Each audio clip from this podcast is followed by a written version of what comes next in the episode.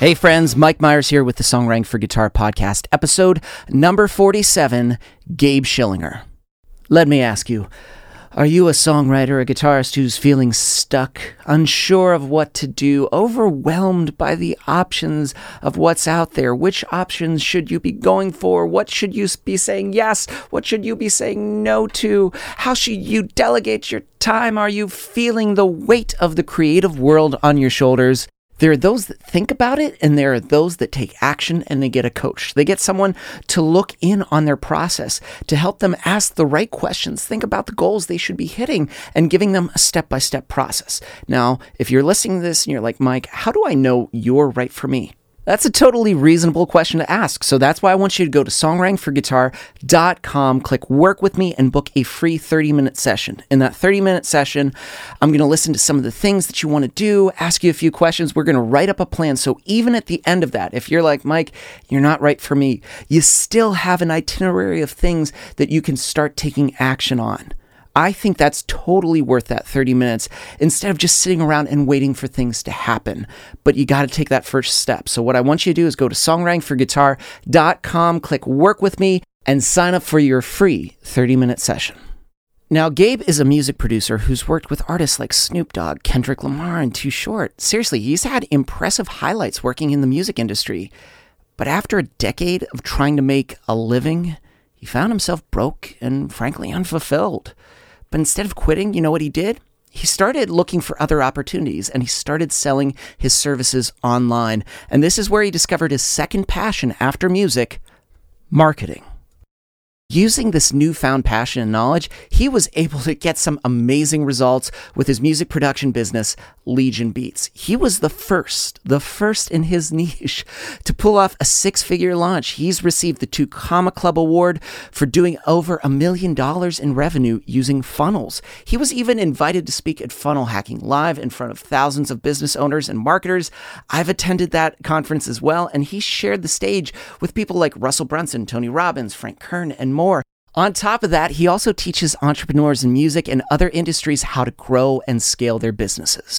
Now, if I say the word marketing and immediately you go like, you kind of throw up in your mouth, that's okay. Because here's the thing back in the day, that's how I viewed marketing. I was like, it's evil. This is, I'm a creative. I'm a creative. But here's the thing business and creativity can live together in harmony. You don't have to sacrifice principles. And there's a lot of preconceived notions we have about music and marketing that are just totally not right. So, Gabe is going to just drop some knowledge bombs. This is going to be an episode that you're going to love. So, we're going to jump into it. Episode number 47 Gabe Schillinger.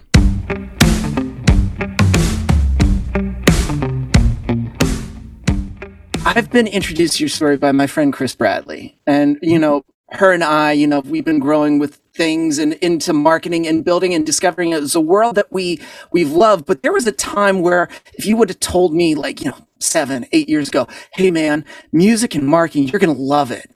I would have been like No, I create art. That's what I do. I write songs. I write passion. And I feel you're so good at taking a musician, someone, regardless if they want to be a producer, you know, they're, they're a songwriter, but telling them about the world of marketing and embracing that world, that it's not a scary world. It can actually be a fun world and that they can create their business. But I want to get into what's your backstory before you got into this and before you were just like merging those two worlds. What was your story of, you know, as a music producer and just kind of that, that ground floor? Yeah, no, for me, it definitely, I didn't start out being like the marketing guy or the business guy at all. It was uh, very much, very much the opposite, you know, where I just wanted to be a producer. I, you know, I like making beats, like being in the studio, um, and that's all I wanted to do. And so I did that, you know, and I actually did okay at it. I had my little studio here in the Bay Area, and then I kind of like you know, tried to climb my way up the local hip hop scene, which was, you know, that's kind of the path, right? Is like climb your way up the local scene, then hopefully start working with some artists that are signed to some big labels, and eventually, you know, you start getting checks from from the record labels, right? So that was kind of like the path I was on or trying to be on, and um, I did that for like God, over over 10 years, you know, and I did okay. Like, you know, I had a couple wins here and there. I got to hear my songs on the radio. You know, I go see the Warriors play and, you know, got to hear my songs in the big stadium there and like, you know, had some had some pretty cool wins, work with some of the artists I grew up listening to, some of the the uh, Bay Area rappers and stuff. But I realized when I was about 10 years in, I was approaching 30 years old at the time, and um, just seeing that, you know, this is not sustainable. Like, I'm not going to be able to support myself or a family or whatever, you know, going forward with this. Like, I'm barely scraping by. I'm living at my dad's house. Like, it's cool, you know, but I don't want to be I don't want to be doing this forever. And I really was not proud of where I was at. You know, it was kind of that I don't know if you if you can relate to this, but like that feeling of not wanting to talk about what you're doing because you're kind of embarrassed about it, you know? Like I remember it's funny you mentioned that. I'm sorry, the year 30. Yeah why is it with the year 30? It was the same thing for me, but I was in a band and it was like, we have to make it, you know, and we had some wins, there was some stuff, but man, the year 30 for some reason was like this haunting year of just like, it's coming soon. If you don't reach this, it's like, why did, you know, it, it all dissolves. And it is kind of like I was living at home and it's like, oh yeah, I kind of, you know, no, it's totally arbitrary, right? And it doesn't really mean anything. I think it's just one of those things, you know, and I'm about to be 40 now. It's just it's just one of those things where maybe when you're in your 20s, you think it's this big thing, and so it feels like it is. And then at least my experience was, I don't know, I turned 30 was like, okay, who cares? Like, you know, and and honestly, and I guess I'll get to this in a second, like things started really getting better for me. My 30s were way better than my 20s for me. So I, I don't know what I was so worried about, you know? It is. I felt like 30s were great. I love 30s right now. I'm like, this is actually getting into the fun stuff, like what I wanted to do.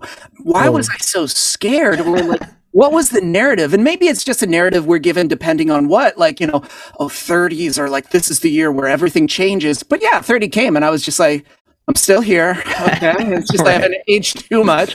My health is still here. I can still hold a guitar. I think, you know, sometimes there's so much pressure that we think it needs to happen. But then when 30 hit, it was like, I don't even know what that means. Like you're at that right. you know, where like, I don't think this is sustaining. Like we look at this narrative and we're like, is this really true? And how can I actually make it work?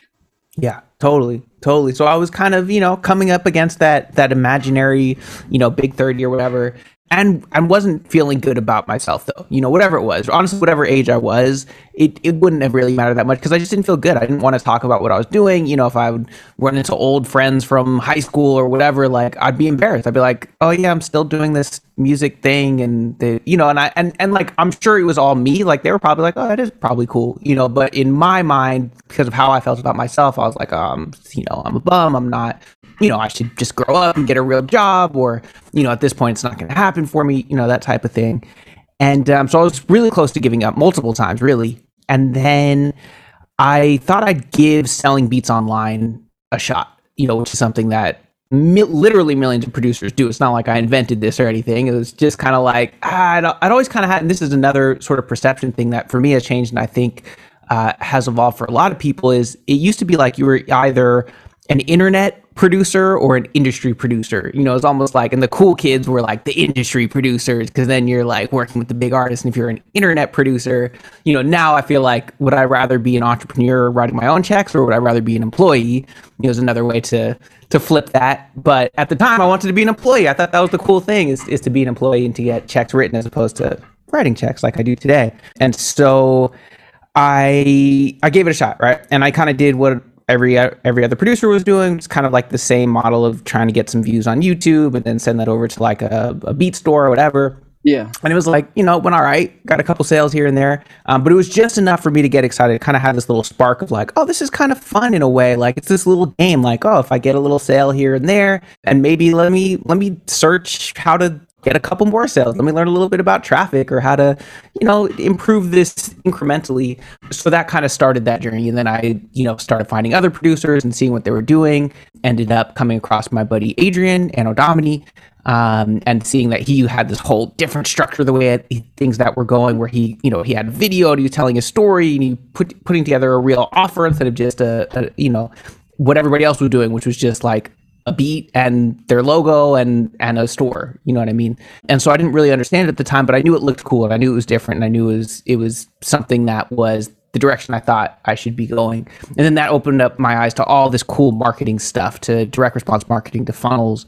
Um, I learned about Russell Brunson, who's now you know one of my biggest mentors, um, and actually somebody who I get to work with and who I'm you know actually friends with, which is which is pretty It's cool. amazing because you know before we started the call, I was saying I feel like sometimes we view or artists, creatives, whatever you want to choose to call music, they're like, here's my creation and my energy and my drive and all my thought and my passion. It's here, and then okay, marketing. Okay, I'll I'll buy some ads. Okay, Right. I set it up. I'll just and I'll leave this, and then surprisingly, crickets, crickets, nothing happens because Of it's course. just like, well, I don't see all that thing you talked about your your thing that you created with that passion and energy. It, I don't see uh, where are you in this market? I don't see you at all. It's just like I see this template you get. There's no personality. There's nothing. Like you said, your story. Some people are like, ah, who cares about my story? No, exactly right.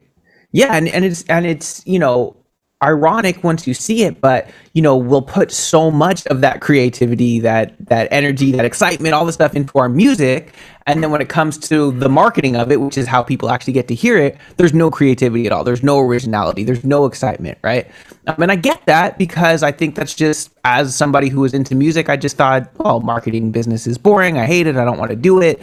Um, somebody else is going to take care of that. If I just get good enough at my craft of music, then somebody's going to save me. A manager's going to come save me. A label's going to come save me. A, a distribution deal is going to come save me. Something's going to come save me, right? But there was something that happened when I started actually getting into this stuff. And we're like, oh no, wait a second. This stuff is actually fun too. The marketing is actually really fun. I can put that creativity, that excitement, that passion, that energy, that focus into the marketing as well and have fun doing it. And that's the only way I'm actually going to get results. You know, I've never met um, somebody who's you know an amazing musician who's like, yeah, I hate making music. So like if your if your attitude is, oh, I hate business and marketing, you're probably never going to make a living from your music because you have to get good at business and marketing. And the only way you're going to get good enough at it is if you enjoy it enough to actually do it. And so that was the big shift for me. And once I kind of shifted that perspective, then it was like fun. And I started having all this success. You know, we did the first six figure launch in our niche where we did over $200,000 in sales in a week selling beats online, which is like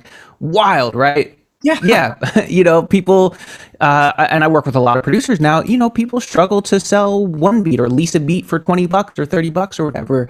Um, so it's, it's something that I'm really, you know, proud of and I don't take lightly. And I, and I think, you know, seeing that happen and now, and now seeing other producers do that, it changes, it shifts my perspective on what's possible, the ceiling for what we can do as musicians, as producers. And I think it's really important to see that because once you see that it's possible, then it becomes possible for you. You know, I know that was for me with uh, with my buddy Adrian, who's got Anno Domini Beat. I remember him talking about, you know, he did like a, a six figure month, you know, selling beats. I was like, what? I didn't I didn't think that was a possibility. But but then once he said that, then it was like, wait a second, okay, maybe the limitations I had put on what we're doing here is are are not real. Maybe that maybe that was my mistake. And then that helped open up my eyes to like, oh yeah, this this stuff is possible. So that that made a big difference. It's um, you know, mentioned Russell Brunson. He he talked about uh, this concept about the four minute mile, um, which is basically for hundreds, I don't know, thousands of years, I guess, how long, however long we've been timing ourselves running, nobody could break the four minute mile. And it felt like it was impossible, right? It was just like this barrier that just nobody could do. And then there was a guy, I think his name is Roger, Roger Bannister did it. And within, I believe it was like 30 days of him doing it, the second person did it. And then the third person did it. And then all of a sudden, all these people did it, right? It's not that everybody got better at running. It was just that mindset of, hey this limitation is like we really believe this limitation. Like you just can't do you can't run a mile in under four minutes. But as soon as you see somebody else do it all of a sudden it's like oh wait a second. I guess this is possible. Maybe that maybe that was a fake limit i was putting on myself. So i think the same thing in music. When you can see you know people like yourself having these this success and and, and you know putting together the kind of life that they really want then it becomes possible for other people who are maybe just starting out or maybe like me had been doing it for 10 plus years and we're struggling um, i think seeing those examples are, are really really important There's so much good shit in there. Where do we start? Okay, so the first thing I think when you said too, like the limitations that we put on ourselves, just how we were talking earlier, and we were like 30, the year 30. Why is that a limitation? It's it's a number. I don't know, it's 30. And then 30 happened, we were like, oh, okay. Then it makes you kind of go like, well, what other false narratives or like what other things am I believing that sometimes I'm subconsciously believing really isn't true? It's like, yeah, you said, you know, there was internet producer and people that were in the studio. For me, it was like band that was signed, unsigned, or it's just like songwriters. I didn't know about licensing until one day I was like, oh, like, oh shit, I can make money do it, and I don't have to be signed. You suddenly realize the the possibilities and the avenues, but definitely the marketing. When we come back to that, where do you feel musicians? What are the type of musicians sometimes they're more accepting of it? That you know they're like, you know what, I've listened, to you Gabe, and you know what, you're right. I really do need to embrace it. I've been doing it kind of just like, eh, just kind of slapping. I've been throwing money at Facebook ads. I don't know what this is. You said funnel, and I, I don't know. I have a funnel at home, but I don't think that's it. It's just like, what do you mean? And then suddenly the other ones that are very like digging their heels in, just like, no. what is the type that is more accepting that you notice? What is that musician or that artist look like? Yeah, I mean, I think the biggest thing is that mindset thing that we're talking about, where it's, you know, learning to embrace that side of things and whatever it is that needs that switch to happen whether if that is seeing somebody uh, who's made that switch already and had success whether if that is having some some little wins that was big for me was having some of these little wins along the way of getting a couple sales here and there and being like wait a second this is so cool like i'm making money uh, my music is now actually getting out to more people and so that that kind of helped fuel that that excitement. So I think that's a huge part of it. So yeah, that's the biggest thing. I mean, I'll say the people I've worked with this closely on this happens to be music producers, just because that's kind of you know that's the path that I've been on, and I think to some extent as a music producer, you tend to work through problems a lot, right? And I guess everybody does.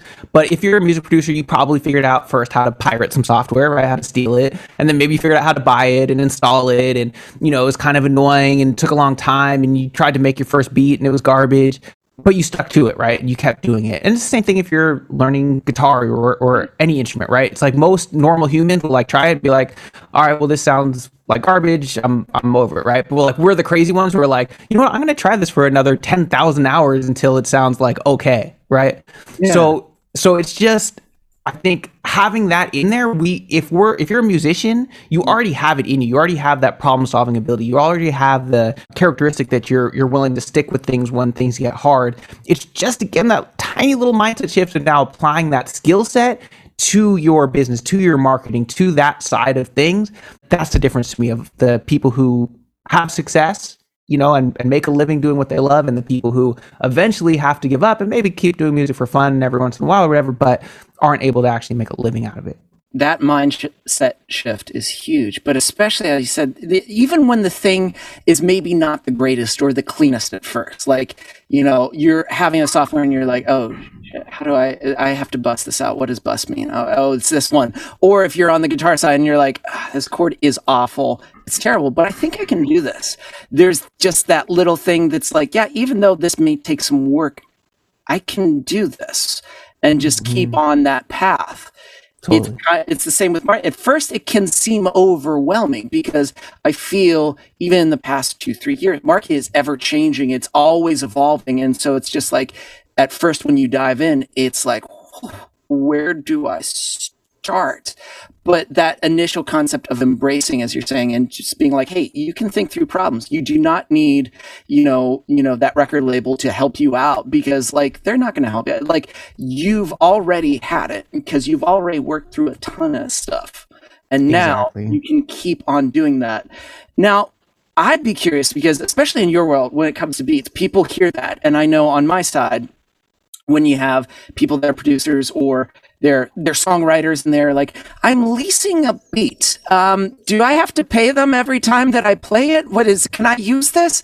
What is that world like for a songwriter that is interested in utilizing and you know using as creative assets? But to them legality and they're like unsure of that entire world. Yeah it's it's a tricky one and the unfortunate truth is that there's not a great answer because it's a little bit of the wild west in, in a lot of ways still where like you know content id which is like this thing where all these you know youtube or facebook or all these different uh, platforms have an algorithm. They have a thing where they're going to recognize, okay, we know this song is in our database. This person is claiming ownership of it. So now we're going to either give them a warning or we're going to give them a strike or we're going to take uh, money away from them as far as like running ads against it. Or we're going to we're going to shut down their channel right? And so much of it is so inconsistent where you know somebody could take that same beat and upload it through a distributor like a distrokid or cd baby or whatever and they just check that little box that says yes i own this and i'm going to claim the copyright for it everywhere. And so i guess i say all that to say like it's it's complicated because anybody can do that and all of a sudden they're claiming the copyright. And then somebody else can take that same music and upload it to distrokid and check the little box too. And so far none of these things are smart enough to be like oh yeah actually somebody already claimed this. It, it's all over the place. So unfortunately it's not perfect. But that being said the general concept the way it should work is really just comes down to the terms of that let's say producer if you're getting a uh, you know music from a producer um, and so what's important is just take a look what their terms are. So their terms might be, hey, you can use this, you can sell it, you can distribute it, you can perform it, but there's certain limitations. You can only make this amount of money, you can only get this number of streams, you can only release it on these specific platforms, right?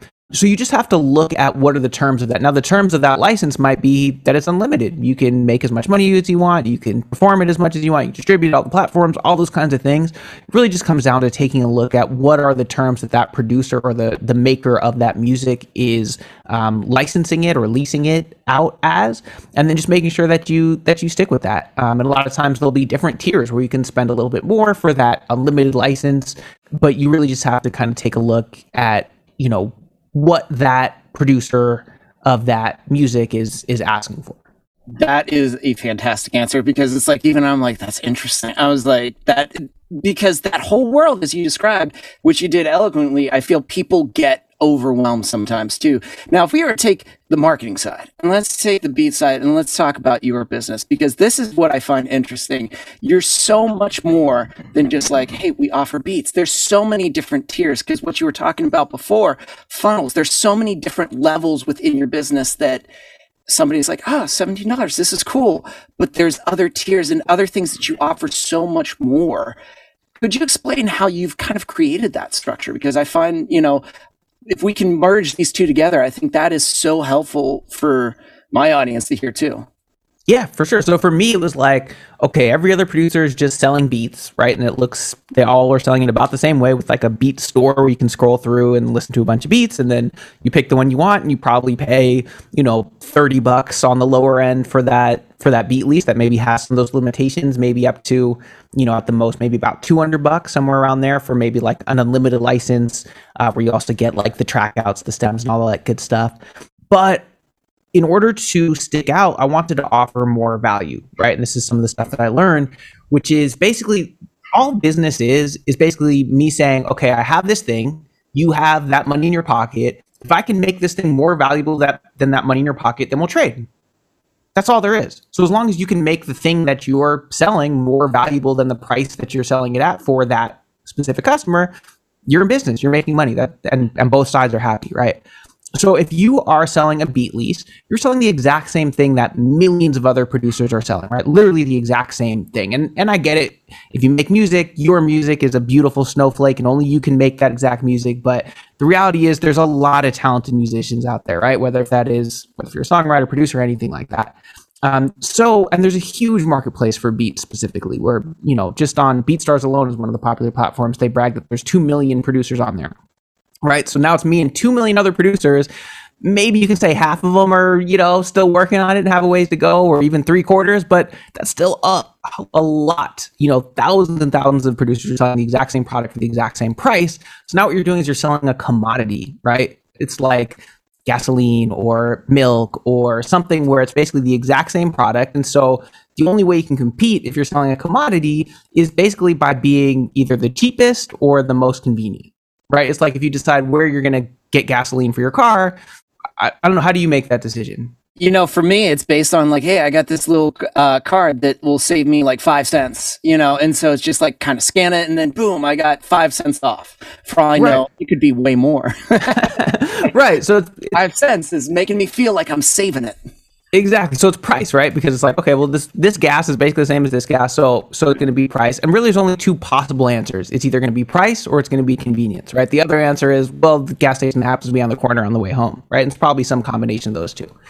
Um, so if you're selling a commodity, if you're selling the same music more or less that everybody else is, those are your only two options. Then price isn't going to work because you could sell your music for a few pennies and it's still not even going to get noticed. So really, then the only way you can win is on convenience, which is like if you just happen to be the one that that shows up at the top of the search results or whatever, right? So then it becomes okay. Well, that's not going to work for me. So instead of selling a commodity, let me actually put together a true offer. Let me create more value. Let me bundle in more things that's that are unique that's now going to separate me. So now instead of just selling, so in my case, instead of just selling a beat, now I'm going to bundle in some other things. I'm going to look at, well, what are some of the other problems I can solve for my potential customer? So my potential customer might be a rapper or singer. And so, uh, okay, I know I can provide a beat for them, but maybe I can provide their whole album's worth of beats. Okay, that's a higher higher value. Maybe I can provide help with mixing and mastering. Maybe I can help them create artwork for their single. Maybe they don't know how to promote their song, so I can create a little training that's going to show them how to do that, or or I can connect them with some Spotify playlist curators, or I can, et cetera, et cetera. Like, what are all the things that I can do? And now, if I can bundle all those things together, now even if I do sell it for thirty bucks, like everybody else is, there's more value. So now people are going to come to me specifically every time because they get more value for that dollar. And so that's that's a huge part of it. And whether if you are a producer selling beats or you're a musician selling your music, you can still take that same concept. What are the other problems I can solve for my customer, for my fan? What can I how can I offer more value than everybody else is? And that's what's going to make them actually come to you what's fantastic about that is the way that you view it because a lot of people they're like oh my song just it's it's, it's for me. But it's like your song can also service people. And so the thing that you're doing can also be a service. And I know that's where some people go like, uh, but it's like, but when you think about that, you were like, what are other problems? Or like, let's say they get this, but what's the next thing? What's the next thing? What's the next thing? And that's where you can keep on that continuous trail where if you're answering and you're providing those things for them, whether, you know, for mine, if you have your guitar and you're like, I'm going to start bundling, you know, I'm going to start creating guitar loops and I'm starting to bundle, that's great. What usually happens with guitar loops? Well, sometimes they're unsure. Then you can do that next thing. What is that next thing? Even if you're not sure, think about that before that. You go like, I have this thing. It's like, no, how can you make this more valuable? Exactly and, right. And and also, sorry not to cut you off, but sometimes that becomes overwhelming too. It's like, well, all I do is make beats or all I do is play guitar. And like the thing is you don't you don't have to create all those other things. So like just as one example, you know, I might sell a beat pack and I know that my audience is going to be interested in let's say mixing and mastering. And maybe i don't have the time or don't have the interest to do that but i have a friend who created a course that's really good that will show you know in my case rappers and singers how they can mix their own vocals. So i can talk to that guy and say hey do you think we could work out a deal? I can get you in front of my audience. Maybe there's money involved whatever it is we can make a deal where now i can include that course as part of my offer. So i didn't have to create that training. I didn't have to do anything. All i had to do was find the person who's doing that and just connect those two people. And that that connection creates a lot of value as well. That connection, I read this book, um, Who Not How, and uh, it's still one of my favorite books that I love. And I think you're right. Partnering with people that have those have those answers, even if you're like, I don't have the answer to that next question, it's okay. You don't have to. Like, can you can you network? Can you connect with someone? Yeah, I can. Uh, awesome. Then bring them into your world because then they bring you into their world and then together mutually they grow. And I think this is where people's view of music changes. You know, maybe a long time ago, I used to think it was like a knife fight. Like we get to the top of the mountain and then you got to like, you know, ward off everyone because you got to guard your place. But then you realize, wait a minute, there's enough room for everyone and there's an audience for everyone. And, you know, I don't know the record count of how many billion people there are in the world right now, but I bet you could find a couple hundred people that are pretty crazy about the thing you offer because of your voice, what you're saying, how you're delivering it, what you deliver it, and your style that feels like they totally relate to it. When people are like, my product for everyone, probably isn't for everyone, and it shouldn't be. It should be for your audience, whoever that is. Can you tell me who your audience is? And I think that's you know how you said just that connecting and that networking i feel not only is it great to financially support each other. But it's also great being around someone that's also in that space that's thinking about growing their business because it's not always easy. And, and would you say, like, you know, you mentioned Russell, but other people that have elevated your way of viewing things, but also, too, just like that network or that support in moments where it's not always rosy and sunny, but just like some days that you're like, damn, I'm glad you're here because, like, you're reminding me, yeah, this is all part of the process. Definitely, definitely. No, having, I mean, yeah, there's a lot of things there. I mean, having that community of other people who are going through the same thing is huge because if nothing else, you can be like, am I crazy? Let me let me talk to somebody else who's like maybe has gone through this. Like, wait a second, uh, and then you can talk to them and be like, no, you're not crazy. The person you're talking to is crazy. And I'd be like, okay, cool. That's what I thought. Just making sure because sometimes I don't know if I'm just by myself in a room here, you know, clicking away or whatever. Then then it's it's hard to have that perspective. So yes, having a community of people who are where you're at, um, and also having people who are where you want to be and have already blazed that path for you, to me has been one of the biggest shortcuts for me to actually get to where I am today is finding who are those people? Who are the people who've already done something that I am trying to do? And now can I figure out how to offer value to them or do they offer some kind of coaching program or course or whatever so that the 10 plus years or 20 years or however long they put in to figure out how to get there, if I can just like download that information as fast as possible into my brain, that's invaluable to me. So I'm going to be happy to, you know, I've spent a lot of money at this point on different masterminds and courses. And, you know, I've been in, uh, at the same time, I've been in two different $25,000 a year coaching masterminds, both of them completely worth it. Both of them worth it within the first month where I had access to people who were able to give me answers that, you know, brought in much more revenue than that. And more importantly, I was able to be in that community and look around and be like, "Hey, am I crazy?" And be like, "No, like here's right, here's here's the community, here's the support, here's people that can see, oh, I actually know what you're going through. I know how hard this process is. I know, you know, I've gone through what do they call it imposter syndrome before. I've i've had you know that experience before or you know uh, whether it's something tactical like oh yeah my facebook ads have been messed up lately. Is it everybody or is it just me? You know to that that bigger picture mindset um, that community and having the people who have blazed that path before me are are both have both been huge for me. I will agree because i think that when you have that mindset shift it's like uh-oh I think I need to start investing myself in these areas that I'm not sure about. And at first, it's like we're very, you know, but I only have this little chunk of change, or it's just like I don't have that much. Yeah, but like that investment eventually comes back. It comes back around. Usually, the ones that are pretty like holding on tight that's pretty much all they'll have because they never really let it go. They just, and even then, a few pennies drop off here and there. But it's like when you hold on to it, you're missing out on so much. And as you said, that, you know, the years of knowledge that, you know, I remember the first time just, you know, going to friends that were way better producers, better at licensing. And I was like, could I just watch you? I'm not going to say anything. I'm just going to be the background. That was totally not true. I probably asked a million questions within the first like five seconds, be like, why'd you do that? but to see a process because that's the thing too most people are concerned because they don't have a process they don't have a system we're still figuring this out but the ones that really are the where you want to be they can tell you a system a process it's never like oh no no divine angels come to me at night mm. and they whisper the secret it's just like they're able to tell you here's the first couple of steps and they can look at what you're doing and be like oh, that's awesome I'd watch this right here because that's something that needs tightened up. They're they're willing to be honest but supportive too.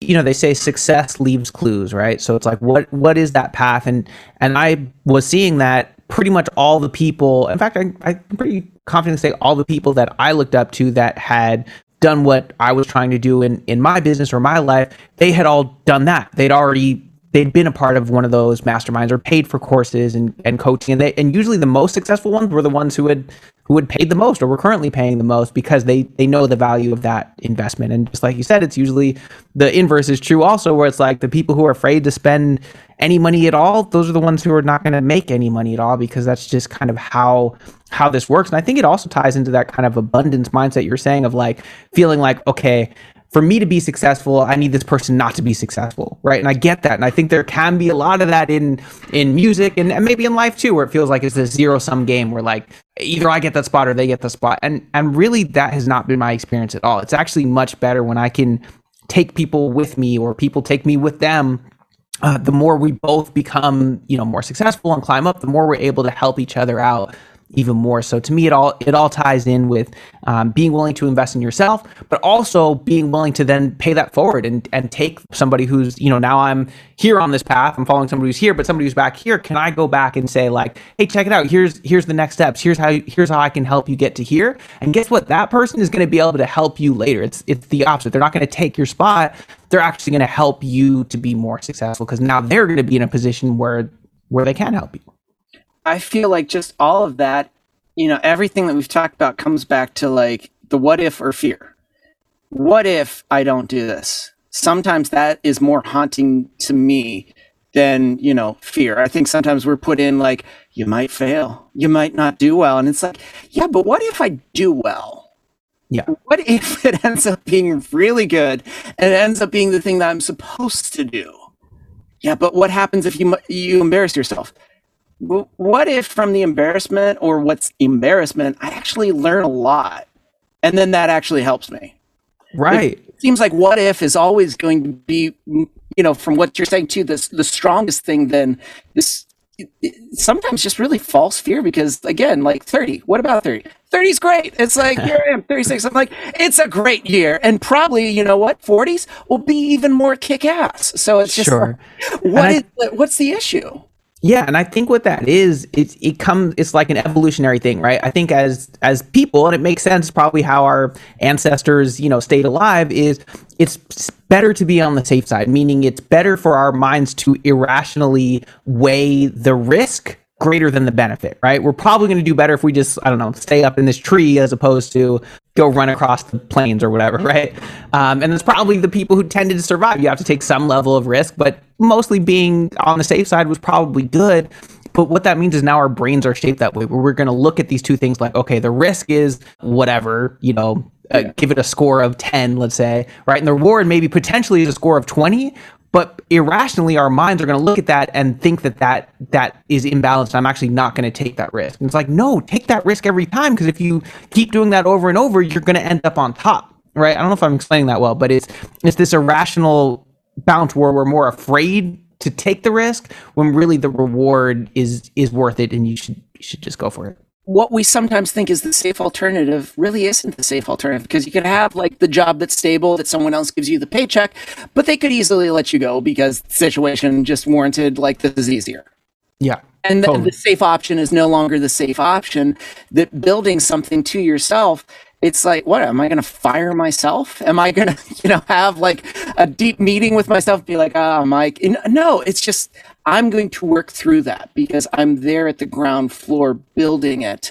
Sometimes when you're working for someone else, it's great, but you know, and I've had great job, but you know, the risk of me building something myself, and I think for musicians, regardless, producer, your songwriter, your work for hire musician, building yourself, your brand, your voice, your story will always be worth it because that's where the it seems like the most success, the growth, and your enjoyment and the benefits are the most from that instead of really any label contract that you might get or something that's like, we got a tour.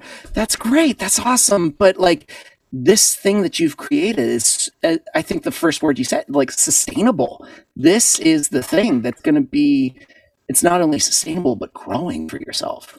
100%. Dude, this is so good. If people want to find you, your company, where can they go? Um, so you can find me on Instagram, Legion Gabe. Um, and if you are specifically a producer, you can check out midimoney.com slash training. And uh, either way, feel free to hit me up. If you got any questions, you want to chat, hit me on Instagram. It's the best place to find me. Dude, Gabe, this was awesome. Thank you so much for hanging out with me. Thanks, Mike. Appreciate it.